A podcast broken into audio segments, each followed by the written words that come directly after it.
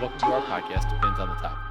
Each week we have a different topic. The topic is chosen by the host for the week. We rotate who the host is.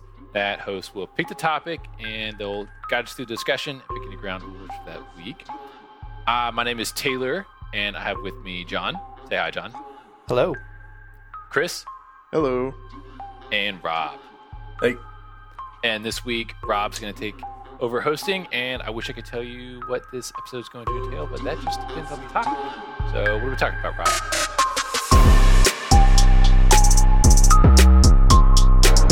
All right. So this week we're going to be talking about camping. Um, a few of us are going to be going camping soon, uh, as we live kind of close together, and we want to go out and enjoy the uh, the cool weather here in December in the southeast. Um, so I just wanted to go through a couple different things uh, pertaining to camping, um, and what we'll just go ahead and do is I have several questions, probably about like seven questions that I'll be asking uh, your opinion on, um, or to you know explain a certain aspect of camping or tell a story about camping, and then uh, we'll go in the order of John, Chris, and then Taylor, and then I'll go ahead and give my uh, little expletive there. So the first thing that I'm going to go ahead and ask you uh, is what is your favorite camping story or experience? So go ahead, John. Favorite camping story experience. That's a good one. It's been a long time since I actually went legitimate camping. I don't really count the National Guard camping as camping that's lame stuff and not really fun. I agree. so I'm just trying to remember here. I know that in the past I've gone on a camping. I think I have one.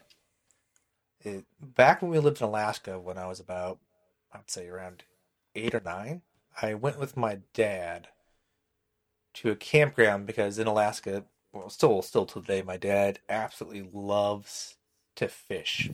hmm One hundred percent of the time. If he, in fact, he used to do what I call marathon fishing, where he just fishes throughout the night and day, almost twenty four seven.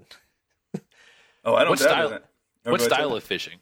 Uh, salmon fishing, fly fishing is what he used to do a lot, Nice. and in I Alaska? can do. but in Alaska. he still camps or camps, excuse me, fishes all the time down in Florida because um, my brother-in-law goes fishing with him, and it's a, apparently a blast. They like catch all sorts of little sharks and stuff in the Tampa Bay. Good times. Yes, he still does fishing. In fact, actually, well, he's hunting right now, but I'm sure he's got some fishing thrown in there. Nice. And so we went to this campground and we set up our little tent and went down to the creek, fish for a few hours, go back to the tent, go back to the tent. And I brought with me, I don't remember if you, I can't remember the name of the, the style of the book, but they took these famous stories like Ivanhoe and Robin Hood and condensed them into like kid style versions with like pictures. Yep, I know exactly So- what you're talking about. Yeah, so I had Ivanhoe with me, so I'd read that while I was in a tent and eating Pop Tarts. so it's Very nothing, cool. uh, nothing too crazy. And I remember there was one time at that camping spot we we left to go to Dairy Queen, and it was a full camping spot. Like there was no parking spaces or anything.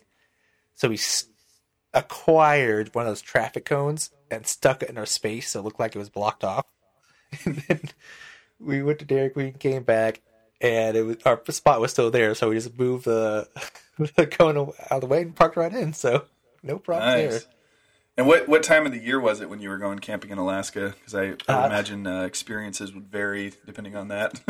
Yes, yes, it would. It it was summertime, so that was another neat thing too, having almost uh, the twenty four hours of light. Oh wow! I feel like that would be really difficult to go camping because that's. I mean, we might get to this later, but I feel like one of the cool things about camping to me is uh, kind of your body. I feel like just kind of syncs with the natural. Um, I don't know, Taylor. We've talked about this before. What what would it be considered? Like the rhythm of the sun, basically. Like when the sun goes down, you start getting tired. You go to sleep a lot earlier, and then you end up waking up a lot earlier too because the sun comes up early. So Circadian? I guess that's what it is. Circadian Rhythm, Rhythm. or circadian cycle. Rhythm. Yeah. Yeah. one of those. Yeah, it it's definitely took some used to. I kind of go on a tangent here, but when we first moved there, we never had this experience of all the sunlight. It was the middle of summer too, so we get to the airport. It's like eight o'clock at night, still bright. I'm like, oh my gosh, why are we here? What have we got ourselves into? And Yeah. then we go to the on base housing for the temporary housing, the hotel type thing. And most of the, I know the houses that we stayed in had these thick blinds or, or shades you could put down. And we're just laying there, just trying to sleep, and all of a sudden we hear shouting. And we just peek outside. It's a bunch of guys playing volleyball. We look at the time. It's 12 a.m. and it's still light outside. It's like, why? yeah, that would be weird. yeah. So, That's an interesting Dad. thing. I, I never thought of like having. I mean, everybody knows that Alaska they have daylight all through the summer, and then you know a lot of nighttime in the winter. But having those thick, heavy shades over the windows, it, when when you say that, it's like, oh well, of course they do. But I would have never thought of that that those would be there to help you simulate, you know, get the get the real dark to be able to sleep. That's interesting. Yeah. Yeah. So it, it, it takes some time getting used to the uh, the perpetual daylight and to Taylor's point, in wintertime, it gets dark. And it gets dark real fast. Oh yeah, I don't doubt it. but yeah, Well, so- Anything That's else kinda for my- camping from that, or No, I think I know it's just kind of short and sweet, but I, I don't really have I can't remember too many you know good camping things. I, I don't know. I'm sure there's a few, but I just don't remember them. yeah? But- no, I got you. I think it's the one that's that stands out the most. You know, camping in the summer with my dad and going fishing. Very cool. Well, moving on to Chris, I think is I, s- who I said was going to be next. Um, Yeah. Do you have any favorite camping stories or experiences?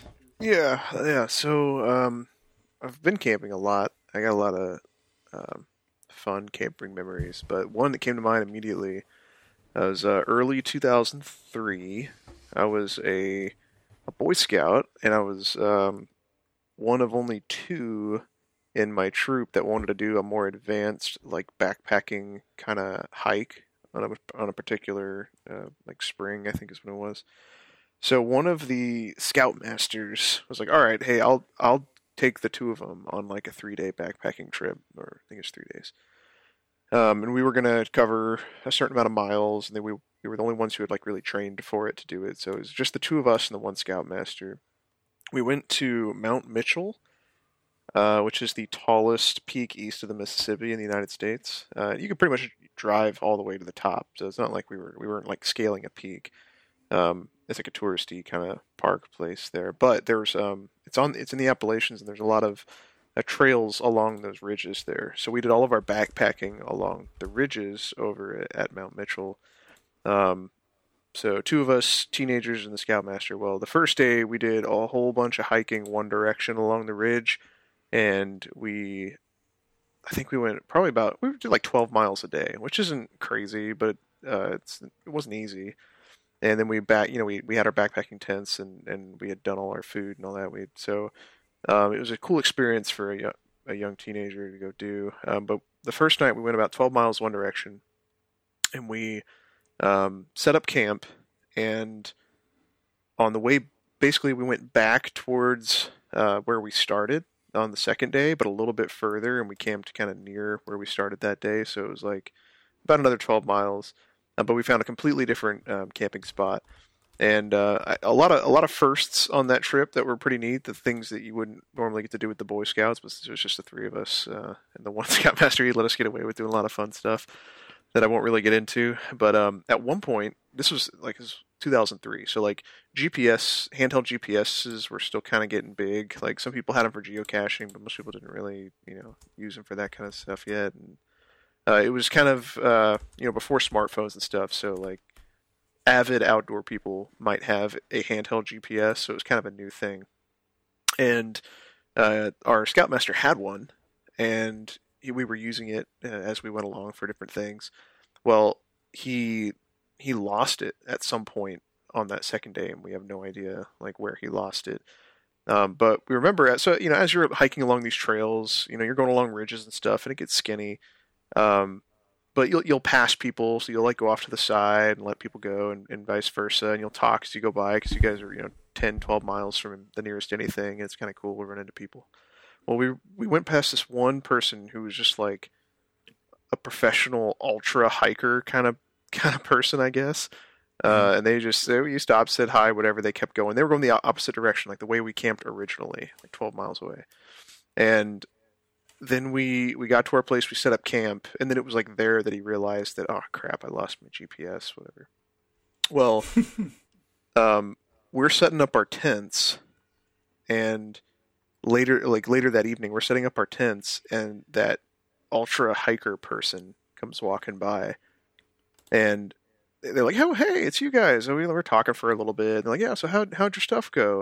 And we're talking to this guy. He's like, "Yeah, you know, I walked the other direction. I, I've I've done about like 26, 27 miles today." And we're like, "What? Holy crap!" And, uh, and he's like, "Well, how about you guys?" Like, "Yeah, well, we made it over here. We set up camp. We, you know, we did this, we did that. Oh, I lost my GPS." So he's like, "Wouldn't happen to look like this, would it?" this dude, Nice. this dude had backpacked like over almost 30 miles one day and, and just happened to have found our stuff and then also happened to walk past both of our campsites in the same day like it was it was a pretty cool th- like just fun memory i have uh, about from camping so Very cool. Yeah, no, that's awesome. I didn't even, interestingly enough, I didn't even know about Mount Mitchell. I had to Google that and, and see when you said it was the highest point east of the Mississippi. That's uh, elevation of 6,684 feet. That is a must visit for me now. yeah and it's you like literally you can drive all the way up to the top of it it's very it's not like you have to climb anything it's very touristy Yeah. um, but there's a lot No, of good looks cool. hiking camping near there Very cool. Um, well, do you have anything else or do you want to move on to Taylor? Oh no, that's that's it for my my fir- my memory there. All right, Taylor, what's yours? All right, so favorite camping story. Got a lot of great ones, and I'm cycling through them in my head trying to pick. Um, I'm going to go with cold weather camping. Cold weather camping is like generally my favorite. Like, I like a, like a lot of different types of camping for a lot of different reasons, but cold weather camping has this like formative, special place in my heart, especially if there's snow because you're fighting against the elements.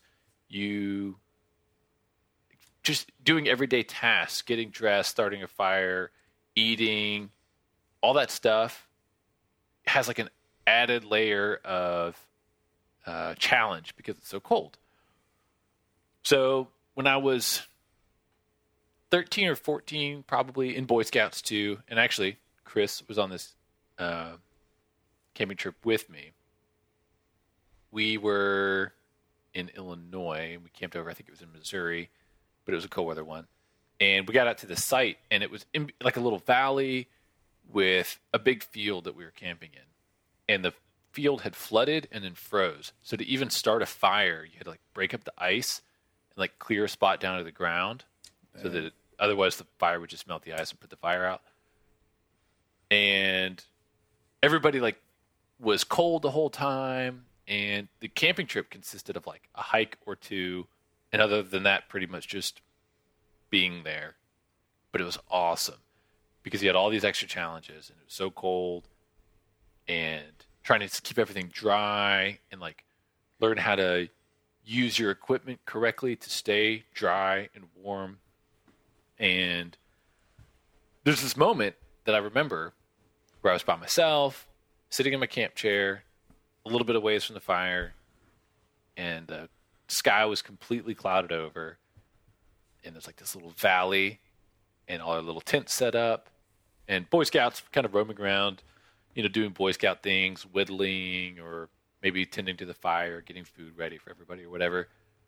And this light snow started falling, and I couldn't hear anything because the snow was like dampening the sound and it was just like one of the most peaceful, calm moments, and I loved it. And it was in the middle of all these like unique, not like really difficult challenges, but really unique challenges, trying to figure out how to do camp stuff in the snow and in the cold, and hanging out with friends, and was, this is the era where Chris and I became best friends, kind of stuff, and it was just a special, special camping trip for me, and it was made a lot more interesting because everything was so cold. You know, you're like everywhere you walk around, you're like bring in your arms inside your coat and like tucking up and just letting your sleeves flop around because your arms get too cold if they're stuck out there. Everyone's walking back to the fire every chance they get. We're taking turns going out gathering firewood so we can keep this you know, roaring fire going to keep us all sane, and have fun, and it was it was it was that camping trip, but that moment in particular, there's nothing real dramatic about it, but it was just a really calm, special, formative camping moment for me. So, cold weather camping in Missouri when I was, I don't know, somewhere between 14 and 16, I guess. I guess I lived in Illinois. Yeah, no, I definitely definitely agree about cold weather camping, uh, which I will talk more about as this uh, this episode goes on, and some of the other uh, questions I'll have for you guys. Um, but I guess leading into mine, uh, I'm gonna do two, but like rocket fast round. Um, both are cold weather camping experiences. One was my first, I would say, probably my first ever camping experience, um, which was with a church group when I was in middle school. Uh, I lived in um, South Central Pennsylvania uh, for my you know from 1999 to about 2009 um, when I was going through grade school and high school and whatnot. And uh, so we went with a church group over to the western side of Pennsylvania, right by Lake Erie, in the in the wintertime. Um, so we're like setting up camp while the snow is falling. It was awesome. Like like like you were saying, just the sounds are different. Uh, you know, just the whole primitive nature of it, keeping the fire going. And and this group, all they really like to do was sit around a fire and eat. So, and I, we'll talk more about that in a little bit here. Uh, but there was a certain camping food that I learned to love and still do as often as possible in camping nowadays. Uh, and then the other other thing from that trip that really stands out to me uh, was I fell prey to a snipe hunt, which if you don't know what that is, just Google it. Um, but uh, you know, I was all all excited about it. They hyped us up, and we went on it, and it was uh, like I said, just Google it if you don't know what a snipe did, hunt is.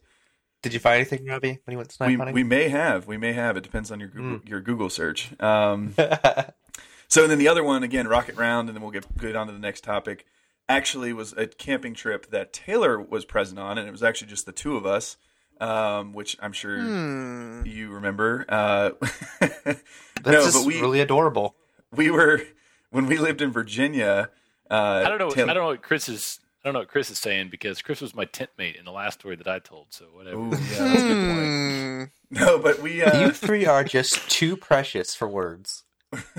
so without going into too much detail, because uh, you know we were you know t- over twenty one and could enjoy the uh, the the adult Libations. beverages. Yeah, but we essentially took a canoe upstream on the James River in Virginia in what I think it was like January or February timeframe. So it was like freezing cold.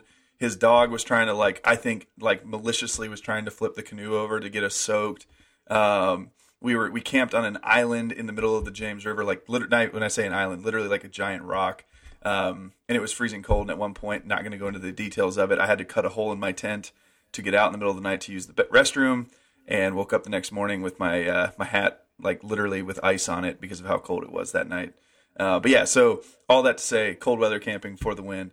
Uh, moving on to the next point of discussion and back to John, which I guess might be a little bit more difficult for you with having a little bit less camping experience, which we'll be fixing here soon. Um, but what are some uh, must have items that you always bring with you on camping trips? A tent and a sleeping bag. Okay, do you have any? So those kind of well, I, I would say those go without saying, but for some people, uh, well, that actually doesn't go know. without saying. Do you? So camp in a sleeping bag, got it, or tent in a sleeping bag. Um, is there anything else that you think is kind of like special to you that you like to bring on camping trips that maybe the average person who goes and buys Ozark Trail stuff at Walmart maybe wouldn't bring mm-hmm. with them on a camping trip? Mm. Uh, I like to bring. I know this might seem kind of dumb, but I like to bring a Gerber because you never know we need you know to use the certain settings for it. Okay, so a multi tool, I got it. It's definitely a good one. Um, that's actually that's a really underrated answer because when me and my wife went on our uh, motorcycle trip, I brought one, but I almost didn't bring it. I thought, what will I really use this for? I have a toolkit, whatever. I'll bring it, and it ended up being the most most used item by far because we like to do cans of soup on the fire, so we would use the needle nose pliers all the time. Yeah. And, it's And then, yep. And then you obviously have all your little screwdrivers for your little odds Yep. and ends. You got your pocket knife. Yeah, yeah. Think about your nails. Like, you know, if you got to clean your nails out real, your fingernails. I mean, clean, clean your fingernails out real quick, or like whatever. If it's always right there, then you know that's going to be your answer. So I- that's a, that's a good yeah. answer. So I actually, I- I, actually bring a a Leatherman or Gerber, whatever multi tool, into combat when I deploy. It's it's part of my my quote unquote kit. Um, I'm not uh, using. I guess I'm not using it very often, but it's one of those. It's one of those tools exactly that like you'd be surprised how often you need it. I actually put it in my my plate carrier when when uh, when I'm going out. Uh, so it's in my flight bag. I've got my head my headset. I've got my jacket. I've got my snacks, and I've got my Gerber, and uh, that's that's all I need to fly. So when I first came into the uh, the military, I remember I got to my my first unit and was given like an initial issue, and I was like all bummed because you know I was given a rucksack that was very obviously super used, like like it was ripped and all sorts of other stuff, and I was kind of annoyed about it until I opened it up and found four Gerbers inside of one of the sustainment pouches, and I still have all four of those. So spread those things out. Luck, lucky you, When I went pal. Yep. when I went to survival training, they wouldn't let us bring Gerbers into the field because it'd be too easy. Yep. My Gerber that I have, well, I have a few as well, military stuff and things like that. But the main one that I have, I got when I was 17. I was working on base at the equipment rental place, and we kind of went above and beyond for this one big. It was like an outdoorsman event. They rented a bunch of stuff. and We went and helped them set it up and all. And to thank us, they gave us all. There's like flashlights, and most of the ladies that worked there wanted the flashlights because they preferred those over the multi tools. And then we got Gerber multi tools, and that's still like my my go-to multi-tool. Yep. Yeah. No, they're they're awesome. Thirteen years later. Yep. Good answer. All right. Well, moving on to Chris. What uh, must-have items or item uh, do you always take with you camping that is not a Gerber or a tent or a sleeping bag? Okay. Um, must have items. Always, always, always extra socks. You never have too many socks. If you've got extra room in your bag, there should be socks in that space. That's my opinion. I agree Um, with that, hundred percent. depending on the type of camping, right? So if if I'm doing a more minimal minim, minimalist, like I have to carry all my stuff in and out, um, I, I carry many different things than if I was going to like drive up. Um, I try to bring an axe with me because you can do a lot with it. Uh, depending on what you know, I guess what you're allowed to do wherever you're camping, you may not be able to cut down trees, but um, it has other uses too. Uh, a headlamp because it's so much easier to work in the dark with both your hands free. And kind of back onto the socks note, um, I bring one extra layer than I think I need. So if uh, if I think it's going to be chilly and I would normally just wear a jacket, I would probably bring like a thermal to go under that jacket just for just in case. Mm-hmm. Yeah, no, I Yeah. think that's that's great. Like uh, if you're if you're in the military, I'm sure I don't know if you get them in the Air Force, Chris, but uh, the waffles. Oh yeah, waffle know- tops are Yeah, those things are great. They are All right. the best invention to mankind since indoor plumbing. Uh, I would say that as far as, especially when we're talking about military warmth gear, well, I'm not going to say what I was going to say because it might be my favorite item to bring. So, um, all right, moving on. Uh, Taylor, what is your uh, item of choice? I guess we'll just keep it to one. Well, Chris got three or four, so I'm gonna Oh, do okay. two.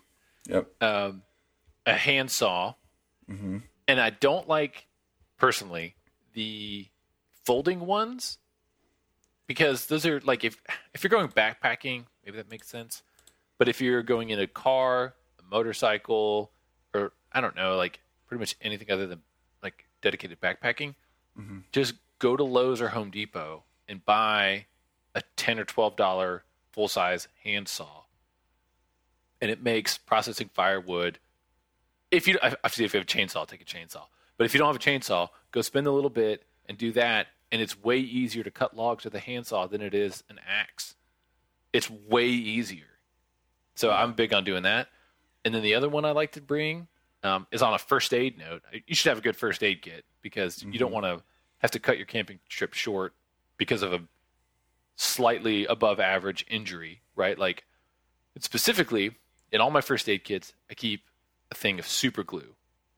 They're not usually in there by themselves. You got to add super glue in, but you sanitize a, a little a cut with a from a pocket knife or whatever, you know, and then you just put a layer of super glue over it. It'll keep it from hurting. It'll keep it from getting worse. It'll keep it from getting infected. So, handsaw, super glue. Those are my must have out in the woods. Yeah, no, I like that. And for the camping trip we're about to go on, we're going to experience the glamping life, and uh, we will be bringing a chainsaw with us, which will be the first time I think for, at least for me, and I think Taylor. I don't know about you, Chris, if you ever had one, but I'm curious to see how easy that makes firewood. Oh, I'm so excited. Yeah, on, Because a princi- lot, a on lot of times principle, when I, I, go don't do that. camping, oh, sorry. uh, just I would just like to say on principle when I go camping there are there's a level like I appreciate glamping but there's a level I'm not going to go to and that's chainsaws. I've done so much camping, and I'm a you, uh, you all know I'm a snob about camping. I want as little help from the outside world when I go camping. I want to bring food that I have to make out there. I like doing camp crafts, which I'm excited to do. Some like practicing, like setting up a good camp. Oh, Just like no. the, the skill sets. I love it, man. It's it's so much fun. Not like arts and crafts, by the way. No, I know that, but I'm- I have, said- I have this, I have this in my head of you where we all get to the camping place and you know set up a little station. All right, everybody, gather around here. What we're gonna do today is we're gonna teach you how to make a fire. Gather all your little twigs and sticks and things, your leaves. Okay, we'll get all set up over here. Do that.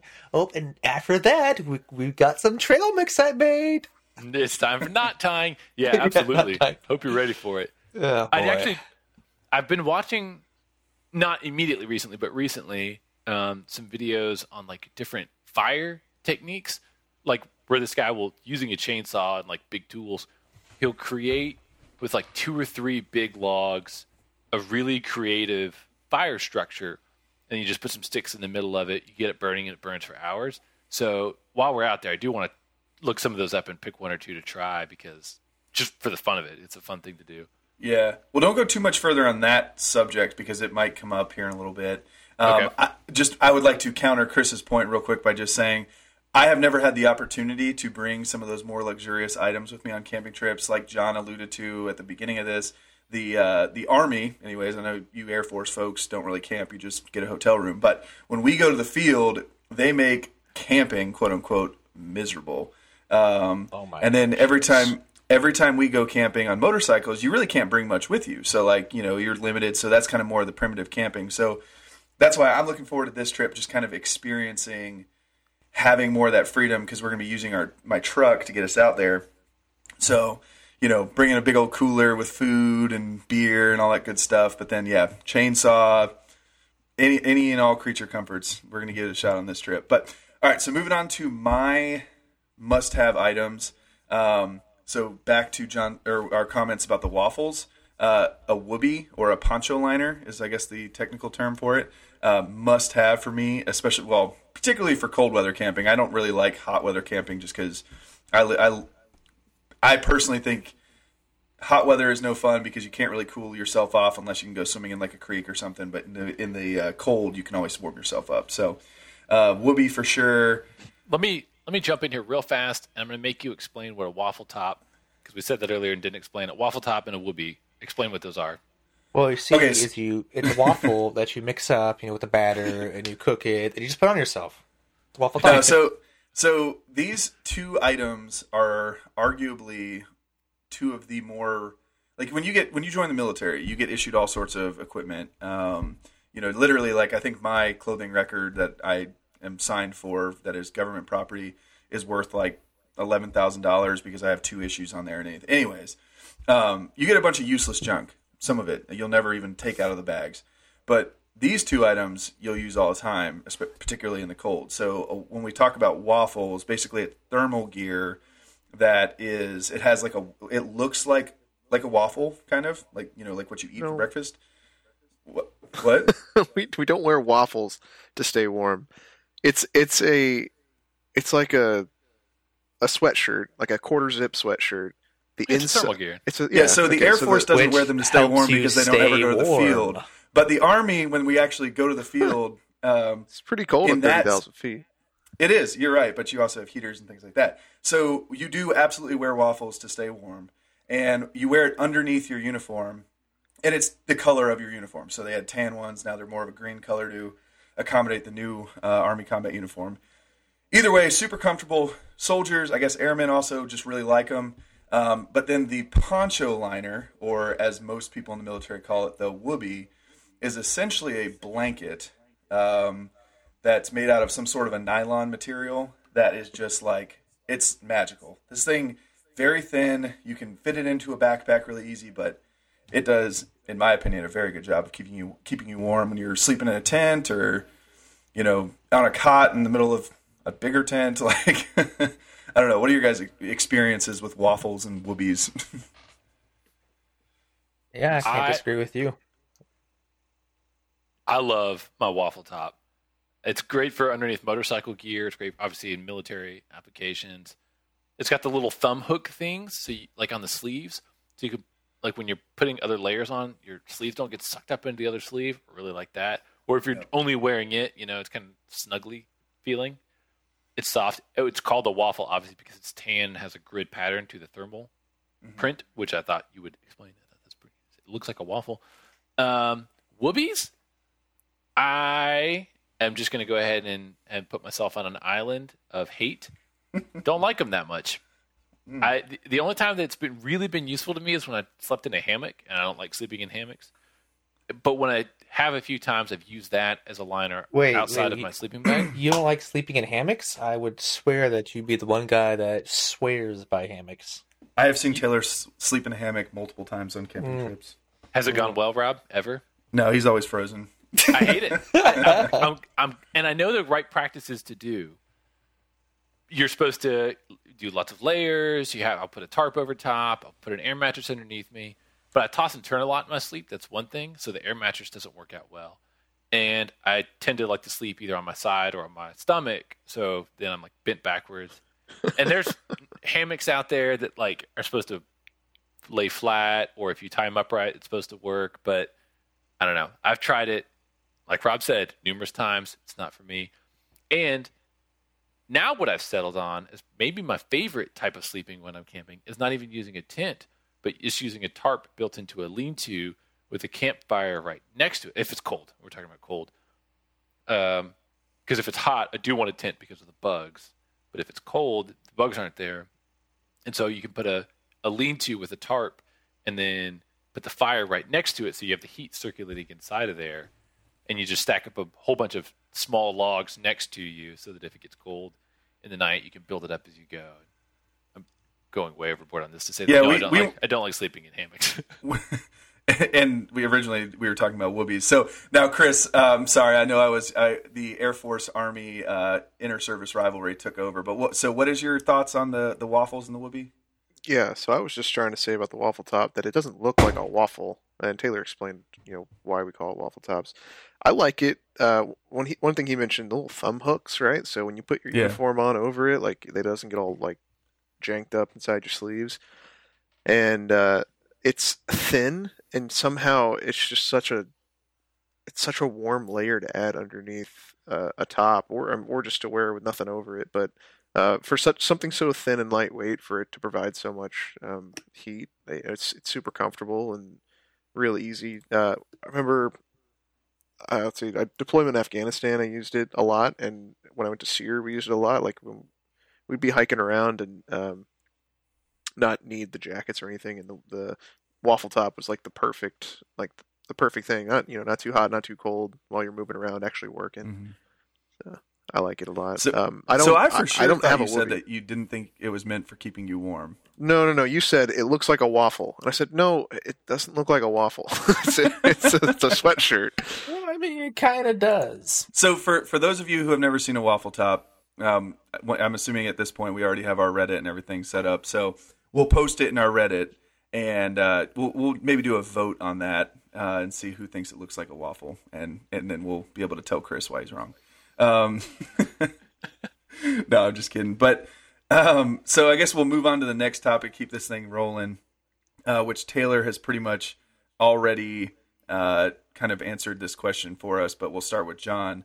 Um, so best practices on camping trips, particularly with shelter setup, whether that be a tent or whatever else, um, and then like food, anything that you can think of. Like, what's a good practice that you like to apply when you're out camping?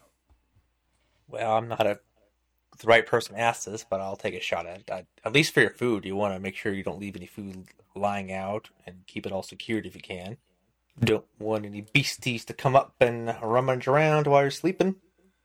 Yeah, keep the bears away. Are there bears in Talladega, Alabama? I'm sure there are. Yeah. We'll find out. I'm sure there are. Yeah. We'll put the food next to Taylor's whatever shelter he sets up. No, His, his lean-to next to his hammock. All right.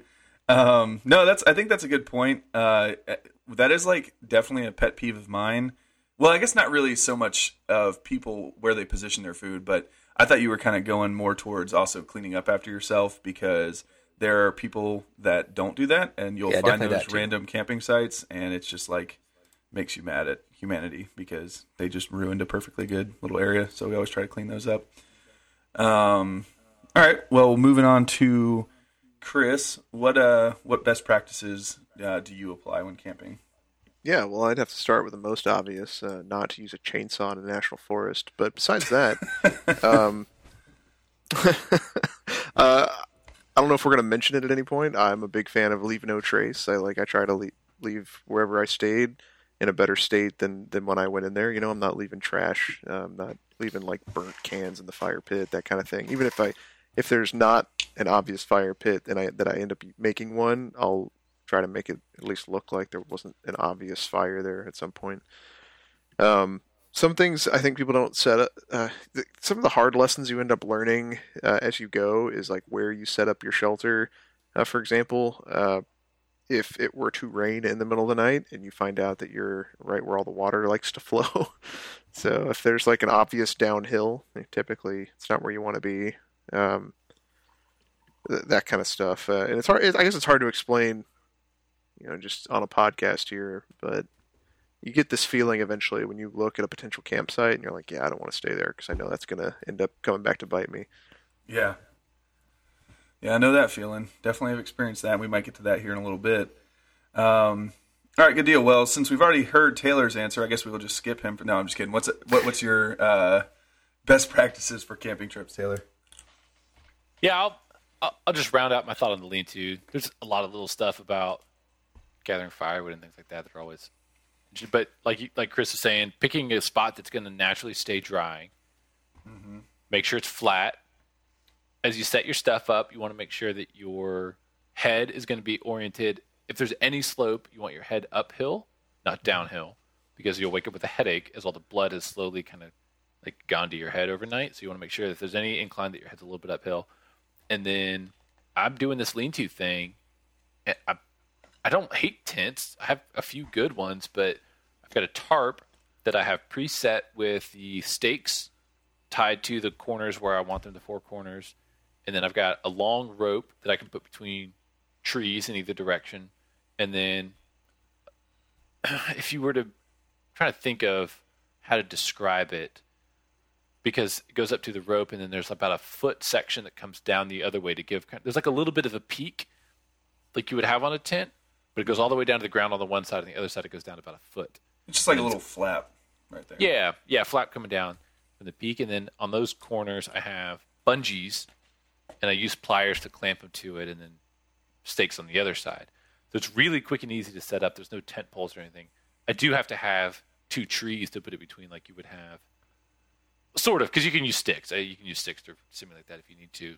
Yeah. um, but so I do that, and then I like it. I, I also well, I also have an air mattress, a little backpacking air mattress that folds up a little bit smaller than a two liter bottle, and you just use your hands to pump it up, like you're doing CPR on it, and that gives you about a two or three inch tall, about two feet wide, about six feet long air mattress. So then I don't have to worry so much about little roots and rocks and things like that, and it gives you a layer of air for warmth. So all that, plus I have a waterproof sleeping bag. When I combine all those things, I like being in the open air because if you ever hear stuff moving around in camp, you know, it's like, oh, is that a raccoon? Is it a bear? Is it the wind? If you're inside of a tent, you think, I don't have to worry about it because I'm in a tent. It's like your brain has this weird little trick where you think you're safe. Of course, we know you're not safe, but you feel a little more safe. But you also can't see it, so it has this mysterious, like, uh, it's it's a grizzly bear or with a wind or a ghost or whatever. Bigfoot. But in my little lean-to setup, I don't have the imaginary security because I do feel a little more exposed. But I can also just look, just take my yeah. flashlight and check and see what, what might be there. So it's kind of a little flip on how you feel mentally, and I like it. I like I like that being able to just check and see what it is. If it's a coyote, fine, let's fight. If it's a bear, I'll die. Um, and if it's the wind, then I can go back to sleep. Yeah. If it's Bigfoot, then I'm trying to have a conversation. I'll offer him the beef jerky and I'll warm the fire up. And I just I got questions. I just, yeah. want to learn, man. I'm not going to report you. I just want to know. and at least get some like good pictures of him because I wouldn't know, even take I wouldn't even take a picture of Bigfoot. I'd make oh, I'd make that part of the agreement. I just want to know from me. yeah, respect his respect Bigfoot's privacy. Yeah. No, so, okay. So as the uh, moderator, I'm going to use my authority and uh, make two comments. Um, one, Chris, chainsaw. We're not going to be cutting down trees. I don't think, anyways. The plan would be to, if there is a fallen big section of a tree, we can cut it up really easy and not have to waste our time hacking away at it with an axe. Uh, and then two, for Taylor's lean to, the only devil's advocate comment I would put towards that thing because I do like that setup, and uh, we'll be sure to take some photos of it and post it um, on whatever different social media uh, outlets that we have for this um, so y'all can see what he does. But I think that would really only be good in air in cold weather camping first of all, but then also in areas where there aren't like bugs everywhere. Because like so, Rachel and I went or my wife and I went camping down in the Keys in Florida, and there were sand gnats everywhere, and I feel like even with a regular tent that has that bug net, like they were still getting in. It was awful. So for me, and that that might just be a personal thing. If you're cool with the bugs, like you know, carry on. I can't do it personally. But I do think that's I, really cool setup. I'm not cool with the bugs, and I did say that eh, for hot weather with bugs, I do prefer a tent. And there was one camping experience I had on the beach at in the Outer Banks on one of the islands there, where the mm-hmm. mosquitoes were so bad. People were sleeping in their cars. They weren't even bothering to set up tents. That's what I did. and we we like I went and, and bought like at the little like corner store half the shelf worth of like the mosquito fogger stuff, and a new bottle of bug spray. It was it was brutal in the dunes, yeah. like on the on the leeward side of the dunes. oh yeah, so bugs. Not going to sleep in the open there. Yeah, they're bugs are a surefire way to ruin a camping trip real quick. Um, all right, so real quick, just to do mine, then we'll move on to the next topic. So my best practices, you guys all mentioned very good ones uh, that you know I think we all kind of just employ um, without even really thinking about it nowadays. But that those were all good. Um, so for me, uh, I do typically tent camp. That's my my preferred method there. Um, I and it, I made a jab at the Ozark Trail um, stuff that you can get at Walmart, but my personal opinion is if you're not living the camp life, like if you're not constantly going out and backpacking, like Ozark Trail is a great option to go and get a decent tent for you and the family. Like we have we have a tent that can like literally sleep my whole family if we wanted to, and it was like I think sixty bucks at Walmart, um, and it's pretty good quality. I mean, I, we wouldn't want to be there, be in there for like a torrential downpour, but um, you know, it, it, it does the job. Um, so tent camping for me. Now I'm going to talk on food.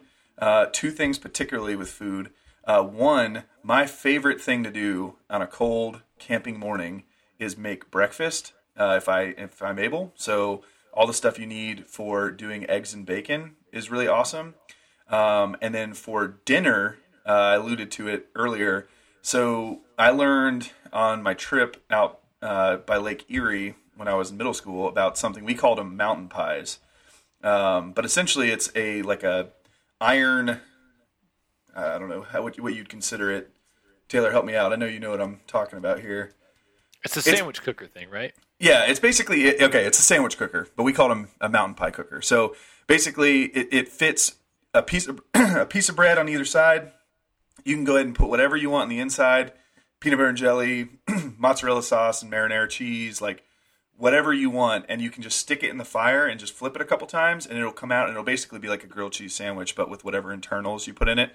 Delicious. The other thing that I learned on another camping trip that I think is really good that I recommend people try is go to your grocery store, get a bag of salted peanuts in the shells.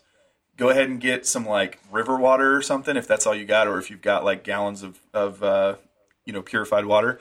Pour that into a pot, get get it to boiling, and just throw those peanuts in there and let them sit. And then you like fresh boiled peanuts around a fire in the cold is awesome. I love it.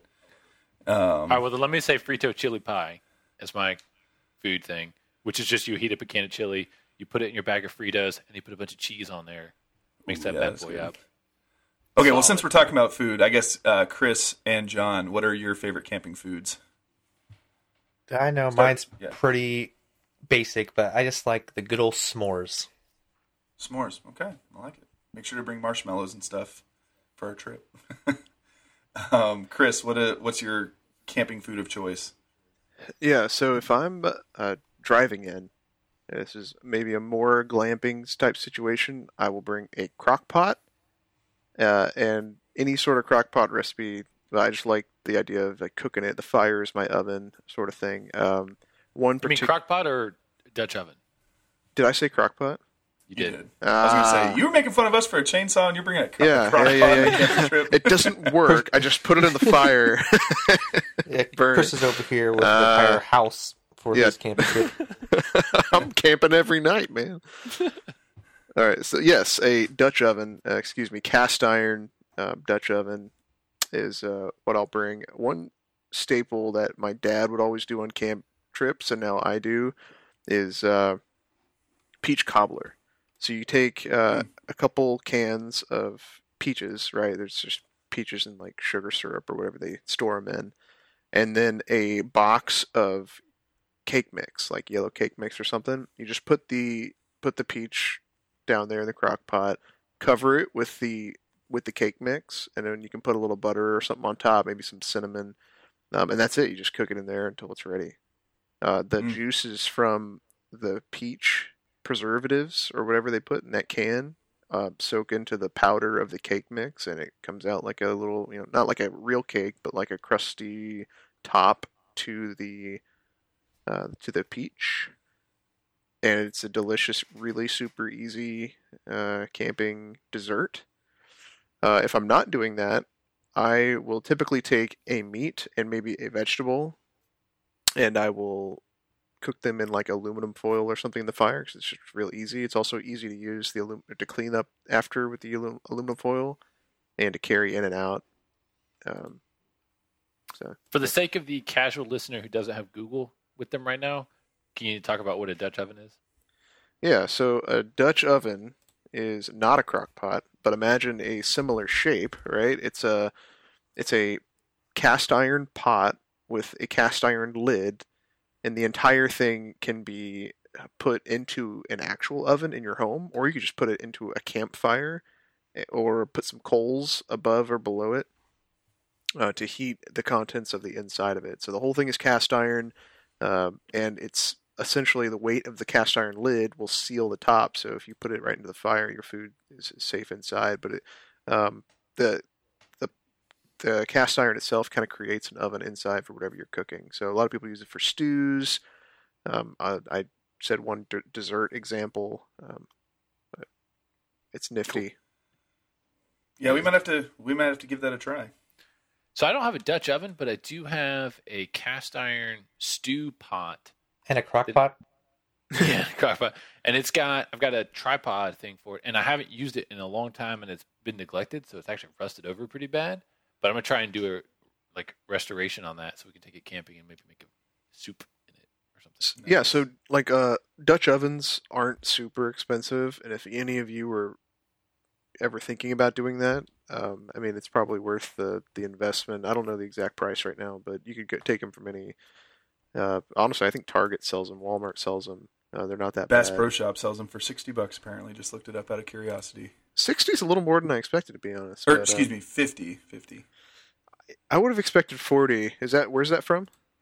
Well, so Cabela's, uh, uh, let's see here, Cabela's, Bass Pro Shop. There's an Amazon purchase you can do, um, but they're all right. They're all sitting at like fifty bucks, and then there's a bunch that are like there's one here that's like two hundred and eighty dollars, which I don't know what on earth makes that any different. But Um, if I if I weren't driving up necessarily, or if I if it was, was a little more minimal of camping, I would consider a cast iron pan, not the actual Dutch oven with a lid, but just a pan because it would weigh significantly less.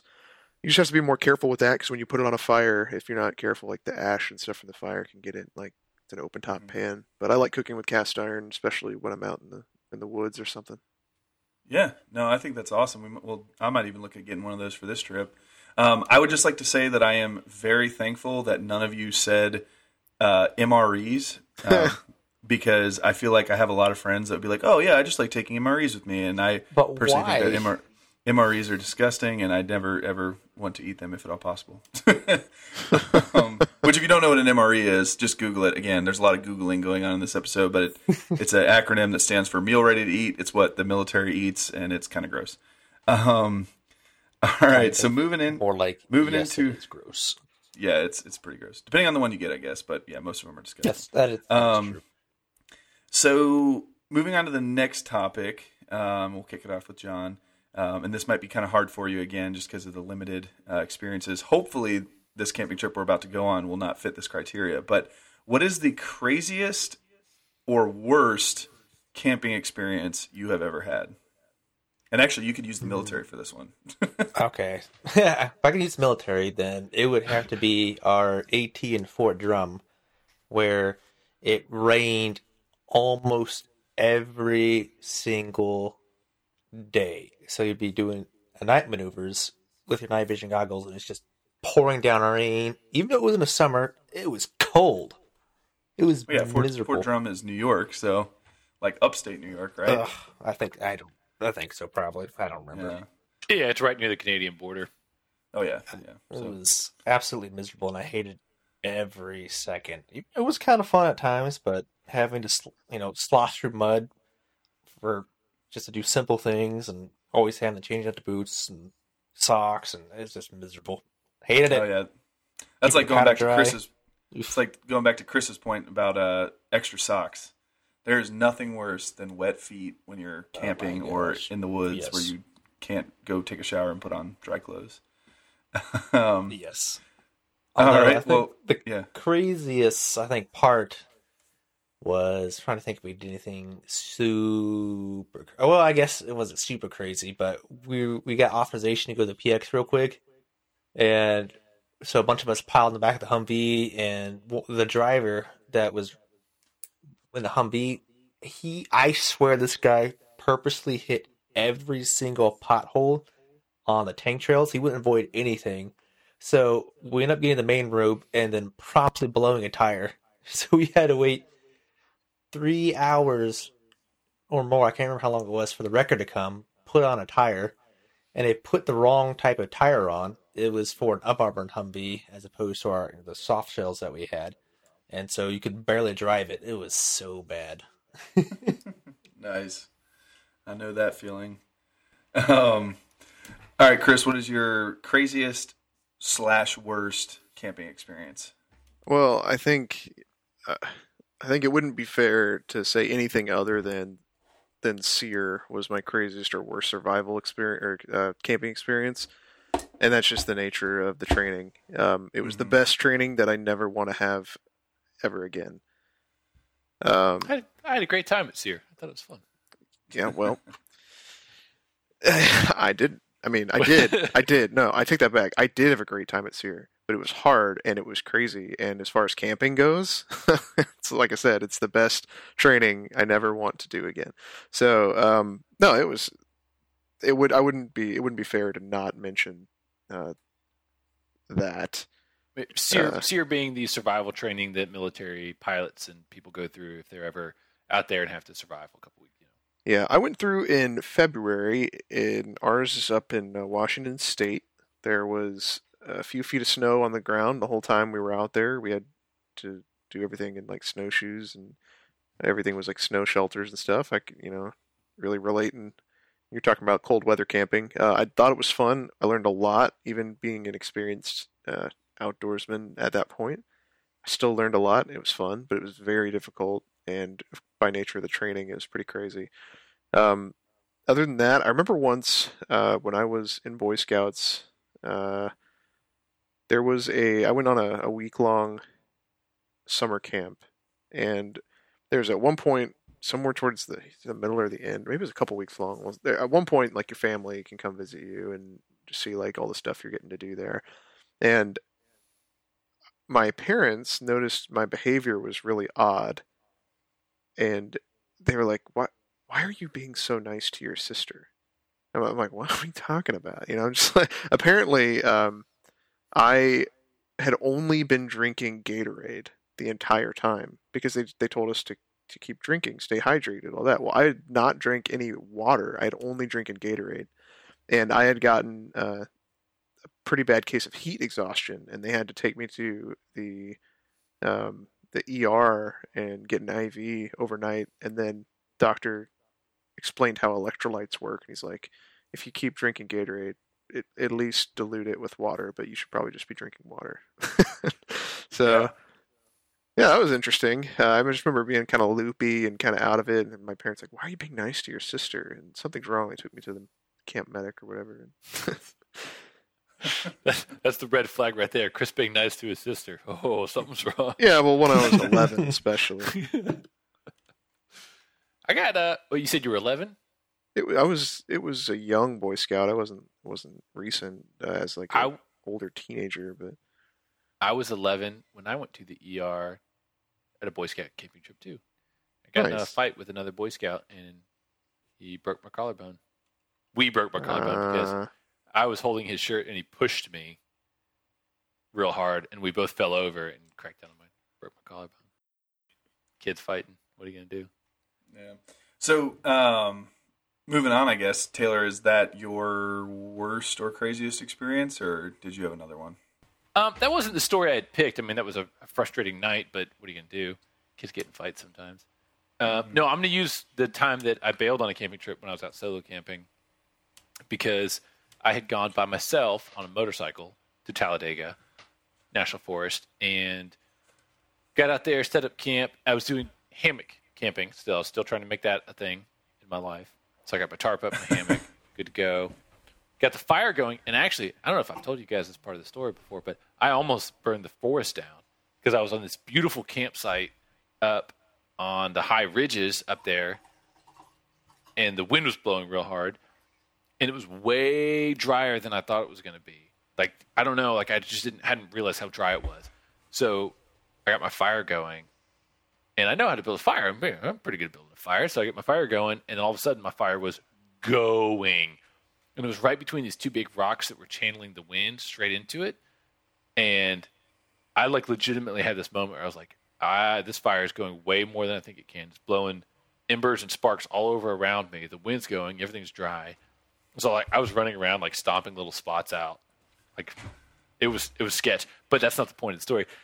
I got it toned down and knocked some of the logs off and um, had my dinner, hung out by myself, just kind of having, you know, my time in the woods or whatever.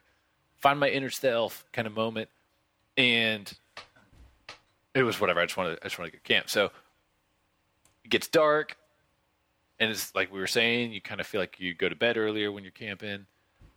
So I'm laying in my hammock and I start hearing coyotes. Not near me, but I can hear them howling and chirping the little kind of pack, maybe within a mile of me. So they're not, if they can smell me, I know they're not going to come mess with me. Coyotes aren't really dangerous for people, and they're definitely not dangerous for adults, especially not um, conservative Second Amendment believing adults. So I really wasn't scared for my safety. But every time I would hear something in my campsite, I'd have to get like kind of lean up out of my hammock, turn on my headlamp, and like look around. No, that's not anything. They're not here. So I'd lay down. I'd hear them howling and chirping off in the distance. And then a few minutes later, I'd hear something moving, brushing, whether it was some other nocturnal creature or the wind or whatever. I'd lean up, I'd look, and this went on for like an hour and a half. And I'm like, I, I'm not going to fall asleep. I'm not scared, isn't the right word, but I was like, I have to be alert to this. Because if they're here, I need to know. And then I kind of crested over into the, the heebie jeebies territory of just like, if you're constantly turning on your flashlight and looking off into the dark woods around you. It's like, did you guys ever play that game Slender Man? That old. Uh, it's, it's it's not like a flash game, but it's like close to being a flash game. It's like really basic graphics, where that's it. You're I just walking through. You know hate one? horror games, so no, I have not played it. it's so basic. It's like the most simple, basic game.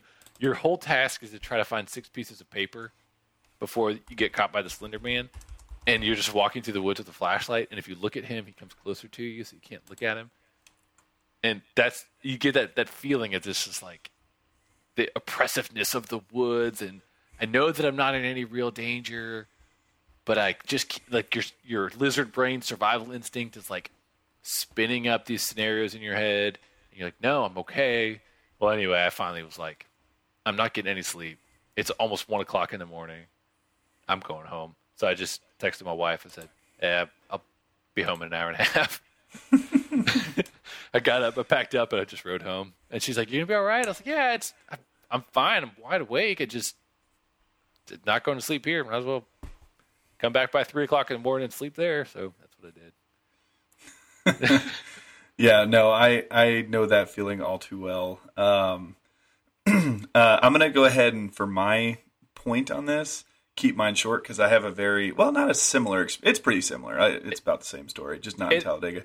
It happened like two weeks after mine, right? Because you were making fun of me. Yeah. So yes. So I also, and yes, I guess it was very close to that time period. Attempted a solo camp. Now this was I wanted. I decided I was like, you know what? I want to do a motorcycle camping trip solo um, before I deploy. So, and I was living in southeastern Georgia, where I currently live. Um, in and this was in the summertime, so already, already, you know, m- meeting two criterias that I don't like for camping, and that is there's going to be tons of bugs, and it was super hot. So I decided, you know what, I'm going to do it anyways, and I went to an area that I knew, um, that I I knew, but I didn't know super well. But I figured it'd be a spot where I could go camp and nobody would bug me. So I get out to this spot. Uh, I made the rookie mistake of listening to creepy story podcasts, um, which my creepy story podcast of choice. Yep, is uh, if you ever want to check it out, No Sleep podcast, very interesting. Um, worked very well for this particular situation uh, in a bad way. Um, so I'm sitting out there just kind of drinking a couple beers, listening to this podcast, and then I start just hearing people. And like this area of South Georgia is known for um, kind of sketchy folks that enjoy their meth. Um, and I just all these thoughts started racing through my mind of like I'm about to be found by some meth heads, and I'm in the middle of nowhere where I have hardly any cell coverage, and they're going to get me. So Isn't kind of that where similar. Deliverance was filmed? uh, wasn't that West Virginia? No, it was it was northern No, Georgia. Georgia. Oh, Northern northern Georgia. Georgia. Okay, well I'm in yeah southern southern Georgia in the swamp. Oh, so it's like Deliverance with crocodiles. well Uh, alligators, yeah. Excuse me. yeah, so same thing as Taylor. I you know quick and in a hurry packed up all my stuff at like one in the morning and uh, rode out of there on my extremely loud motorcycle. Um, probably, I mean they were probably nice people. I don't know, but in my mind, in the, heads background, probably he knew I was faintly heard banjos.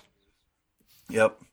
So, uh, but I'm going to follow that story up with just since we're talking about it and we're keeping this episode a little bit shorter and we're almost done, other than general comments. Um, I'm going to tell a story of the worst camping experience that I saw and Taylor saw another individual that we didn't even know have. Um, Bro, I just told this story today.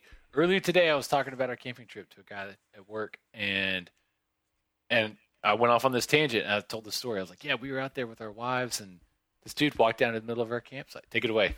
all right, Name so a we name a more con- iconic duo than uh, Taylor and Tangents. Yeah. so I'm gonna keep I'm gonna keep this as quick as possible because it, it was a very interesting story. But uh, like Taylor mentioned, the two of us and our two wives went ahead and did a camping trip up in northern Georgia near Blue Ridge, Georgia, in the mountains. Where Deliverance Um. Yes. We set up a super awesome campsite up there. It rained on us the whole time, or at least for the first part of it. But we had this massive tarp that I'm not going to go into any details about. Uh, maybe we'll just post a picture of it somewhere. Uh, but had this massive tarp that was a great shelter. We could do a fire underneath it. Everybody could be under it and kind of hang out, even though it was raining. We dug a trench for the water. Well, anyways, we were not the only ones experiencing that torrential downpour because we're sitting around the campfire probably at about what I remember being like six or seven. It was already dark out, so six or seven in the evening, um, cooking up our hot hot meals, and a guy just starts walking towards our campsite, which is always just like a red flag when you're out by you know in the woods, especially with your wives. So I'm sure Taylor and I both were uh, kind of making sure our pistols were handy. And uh, this gentleman approaches the uh, the campfire and goes on to explain that he was like some sort of like physical therapist or something. I forget what his uh, his job was, but he was from down in Florida, like in the Tampa Bay area, and had flown to Atlanta, had someone drive him from Atlanta to the the start of the Appalachian Trail, and his goal was I forget exactly how far he was trying to complete, but he was going to try and hike a good portion of the AT. Um, and he said that he had been prepping for it for a while. He took a ton of leave from work and had made sure all of his gear was like waterproofed and everything. But that one rainstorm that came through that was like just atrocious apparently soaked everything he had to include his medicine. Um, I think for like diabetes or something. But either way, it was a showstopper for his trip. So he was one day into it and came down to us asking for a ride into town so that he could get a hotel and schedule a flight out of Atlanta to go back to Florida and have to explain to all his friends that he uh, he basically Failed. uh, yeah, he failed and lost his shot. And of course, that was that was also kind of a sketchy moment of like, okay, do we give this guy a ride just one on one? Like, I ended up taking him back, um, just because you know it's just kind of weird. I mean, that's how that's how um, serial killer movies happen. Um, or I guess in that situation, it might not be a serial killer, but at least a murder movie happens. Um, but the guy ended up being super cool, and he was like a former Marine and all this good stuff. And I got him to a hotel, and and life was good. Got back, ate my dinner, and whatnot. So good times. Well, we tried we tried to talk him into like, hey man, just reset. We got a fire going. We got a dry area here. You can hang out with us for the night. That's fine. Once we kind of had our guard down a little bit, we kind of were comfortable. Like, just hang out, dry your stuff out. And that's when he told us about the medicine. He's like, ah, I, my my pills are ruined, and I have to have them. So I I gotta call it. It was- I felt so bad for him. Like, yeah, he he was crushed. You you could tell the whole way down. He was he was crushed about it. So. I guess moral of the story there is uh, redundancy on waterproofing. So best, back to uh, best practices for um, camping trips. Make sure that if you're planning on doing a long trip, uh, maybe dual or double bag your medicine if you need that to survive. um, but anyways, well, moving on to what is um, our last point of discussion on this, besides just closing comments.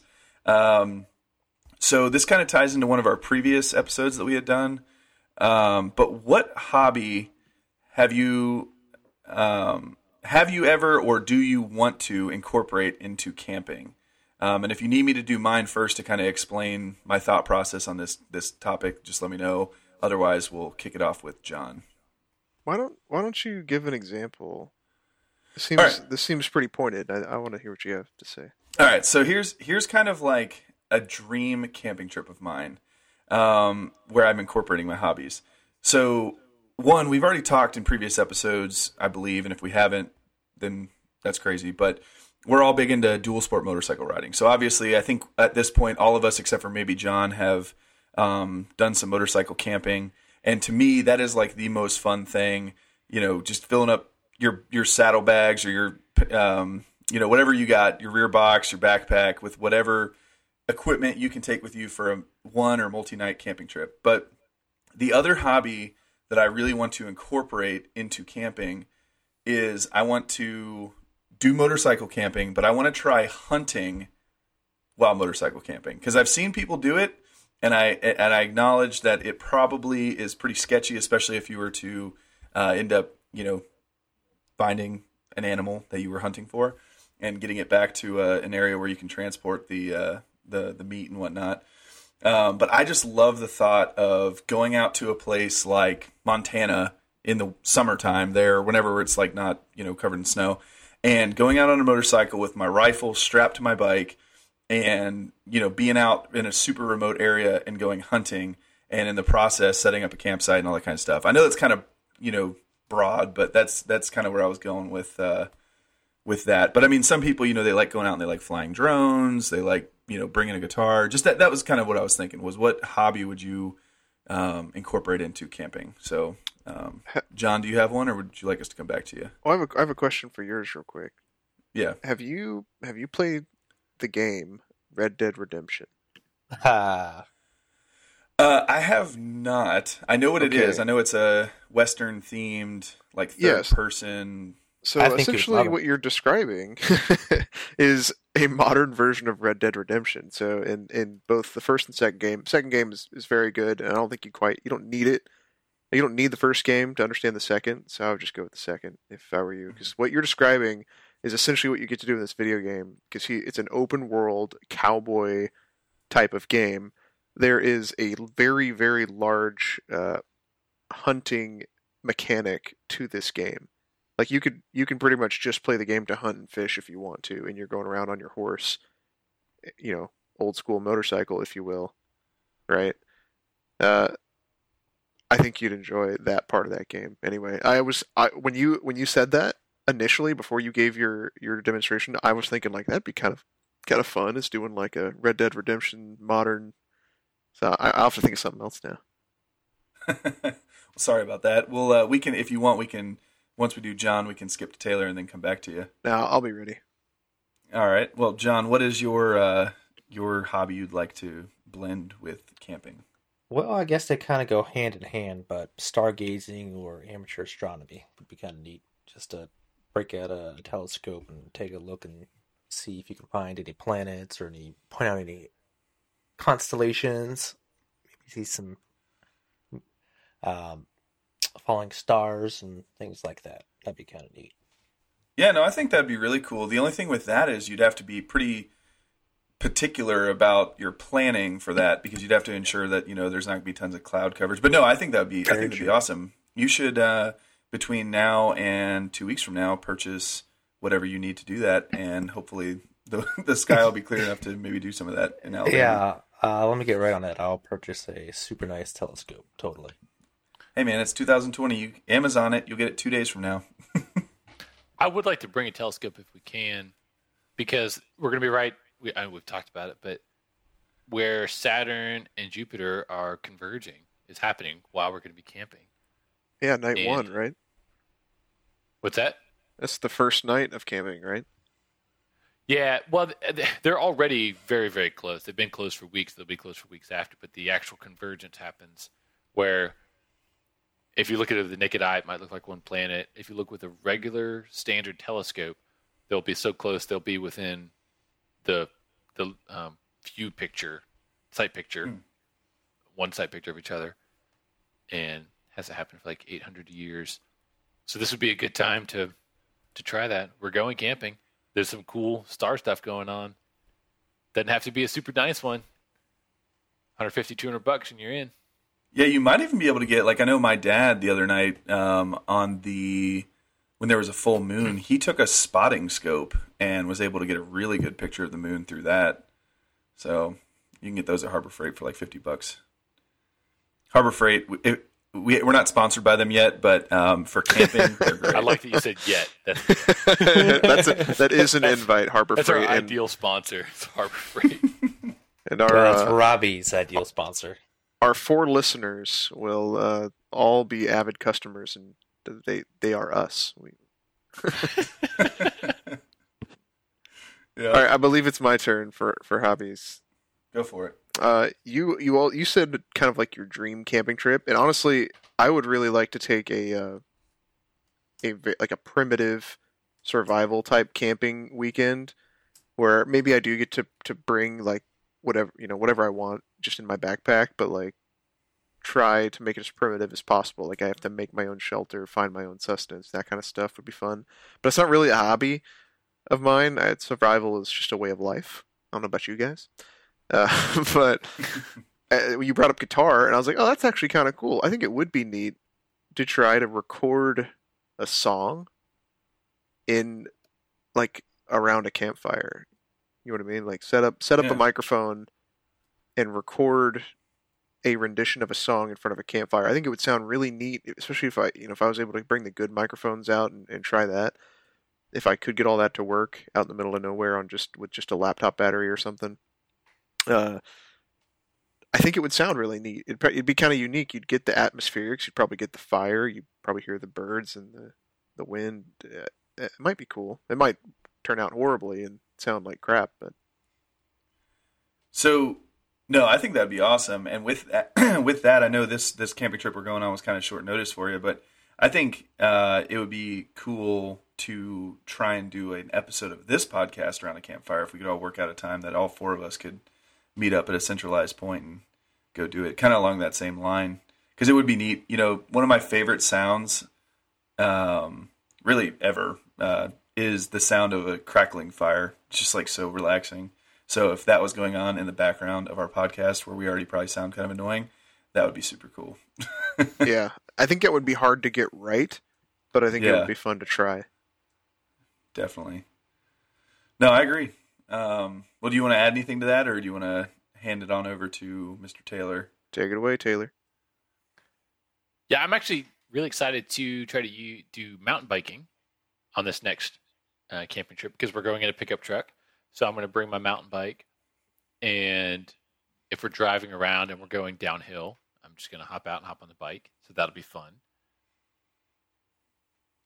I don't really play guitar, so I mean I have a guitar, but I don't play it well, so that one doesn't really work for me. But I have done some hunting, but I'm not like a hunter. So I would probably enjoy that. Astronomy, I think definitely that would be a lot of fun to do if you have it planned out well. But to me, like camping is a hobby for me, like camp craft stuff, Yeah. which I don't think I rounded out my joke earlier about. I told my wife I was like, "Oh, we're, I'm going to try to do some camp craft stuff," and she goes, "Oh, you're going to do camp crafts? You should try to get a piece of wood and figure out how to do the burning." You know, where you like burn letters into it. I was like, whoa, whoa, whoa, whoa, babe, I'm not talking about arts and crafts. I'm talking about like the skill of being like the skills and crafts of being inside of a camp. She's like, oh, well, you should have said that. Then. like, I thought you But you like, know, you know what we could totally do though. Oh, good. I was gonna say like outdoorsmanship, skillcraft. Like, how how would you describe that? Uh, that's a good. That's a good way to say it. Yeah, the, the the skills and crafts of of camping. I just like doing that stuff. I like knowing the right knot to use. I don't know a lot of knots, but I like learning new ones. The putting it, like a tarp up correctly or having a neat way of building a fire. I enjoy these Yeah. things. I, I like to challenge myself while I'm camping too. Yeah, and putting like Try- pe- peanut butter and bird seeds on a pine cone. what? Camp crafts. Said peanut butter and bird seeds on a On a pine disgusting. cone. Why would you eat that? Oh no, it's not for you. It's for the birds and for the squirrels. You've you've never done that, Come Taylor, on, and, dude. and you call Oh, yourself man. an expert camper. I'm disappointed. I thought you liked camp crafts. Uh, For real. So Like- speaking of Like peanut Speaking butter. of camp crafts, uh, for your wife and her request for a ideal uh, camp craft, um, we should totally bring. I have a wood burning pin. Um, we should bring that out there, and you should go ahead and do something funny for it because I've got a little uh, wall outlet in my truck. Um, you can use that to go ahead and make her like a camp craft, like what she's talking about, and just totally make up a story about you figured it out. You learned. we can how make to, a we can make a little video where we're like like have like hot sticks we're like rubbing it on there to start the thing and then just fast forward to having this like beautiful picture done with a burning pin Well, and you're gonna have a chainsaw, so you could cut like slivers of uh, of logs and use God, those as like a have that. plaque. Make it All like right. make your wife like a commemorative plaque or something for your camp crafts. But then, but then, and I mean, we're assuming our wives will never listen to this, but um, we'll just never tell them. It's not a lie. It's just not telling them that uh, we used a wood burning pin from Harbor Freight. we'll just edit this part out. What's what's what's that terrible quote from The Office where when Michael Scott's trying to date two women at the same time, Dwight's like, Michael said, "We must deceive them to protect them, and in that way, we honor them." So You know, I'm, I'm not married, but this seems like a terrible idea. I'm just throwing that out there. no, it'll be all right. Your intuition is keen. So the uh, the office quote led me to I was going to try and interject into Chris's thing, but I didn't want to cut him off. So um, I'm picturing when he was talking about a primitive camp, I'm thinking of the episode with Michael where he goes out and is like cutting his pant legs off and stuff like that, and he has like a knife. And It's a been an hour and a half. Yeah. No, but I have hemorrhoid.